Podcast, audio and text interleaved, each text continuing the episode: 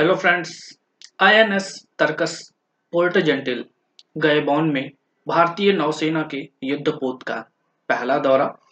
INS Tarkash ने समुद्री डकैतीरोधी गश्त के लिए गिनी की खाड़ी में उसकी इन दिनों चल रही तैनाती के अंतर्गत पोर्ट जेंटिल गैबॉन में एक पोर्ट कॉल किया।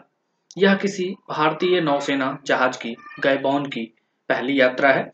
इस बंदरगाह में अपने प्रवास के दौरान जहाज़ और उसके चालक दल, आधिकारिक और पेशेवर बातचीत के साथ साथ खेल संबंधी आयोजनों में भाग लेंगे। उनकी पेशेवर बातचीत में अग्निशामक और क्षति नियंत्रण, चिकित्सा और हताहतों की निकासी के मुद्दों और गोताखोरी संबंधी ऑपरेशंस पर चर्चा और अभ्यास शामिल होंगे। स्थितियों के परिचय के उद्देश्य से करवाए गए दौरे भी होंगे। इसके अतिरिक्त योग सत्र और सामाजिक बातचीत की भी योजना बनाई गई है। यह जहाज़ आगंतुकों के लिए भी खुला रहेगा।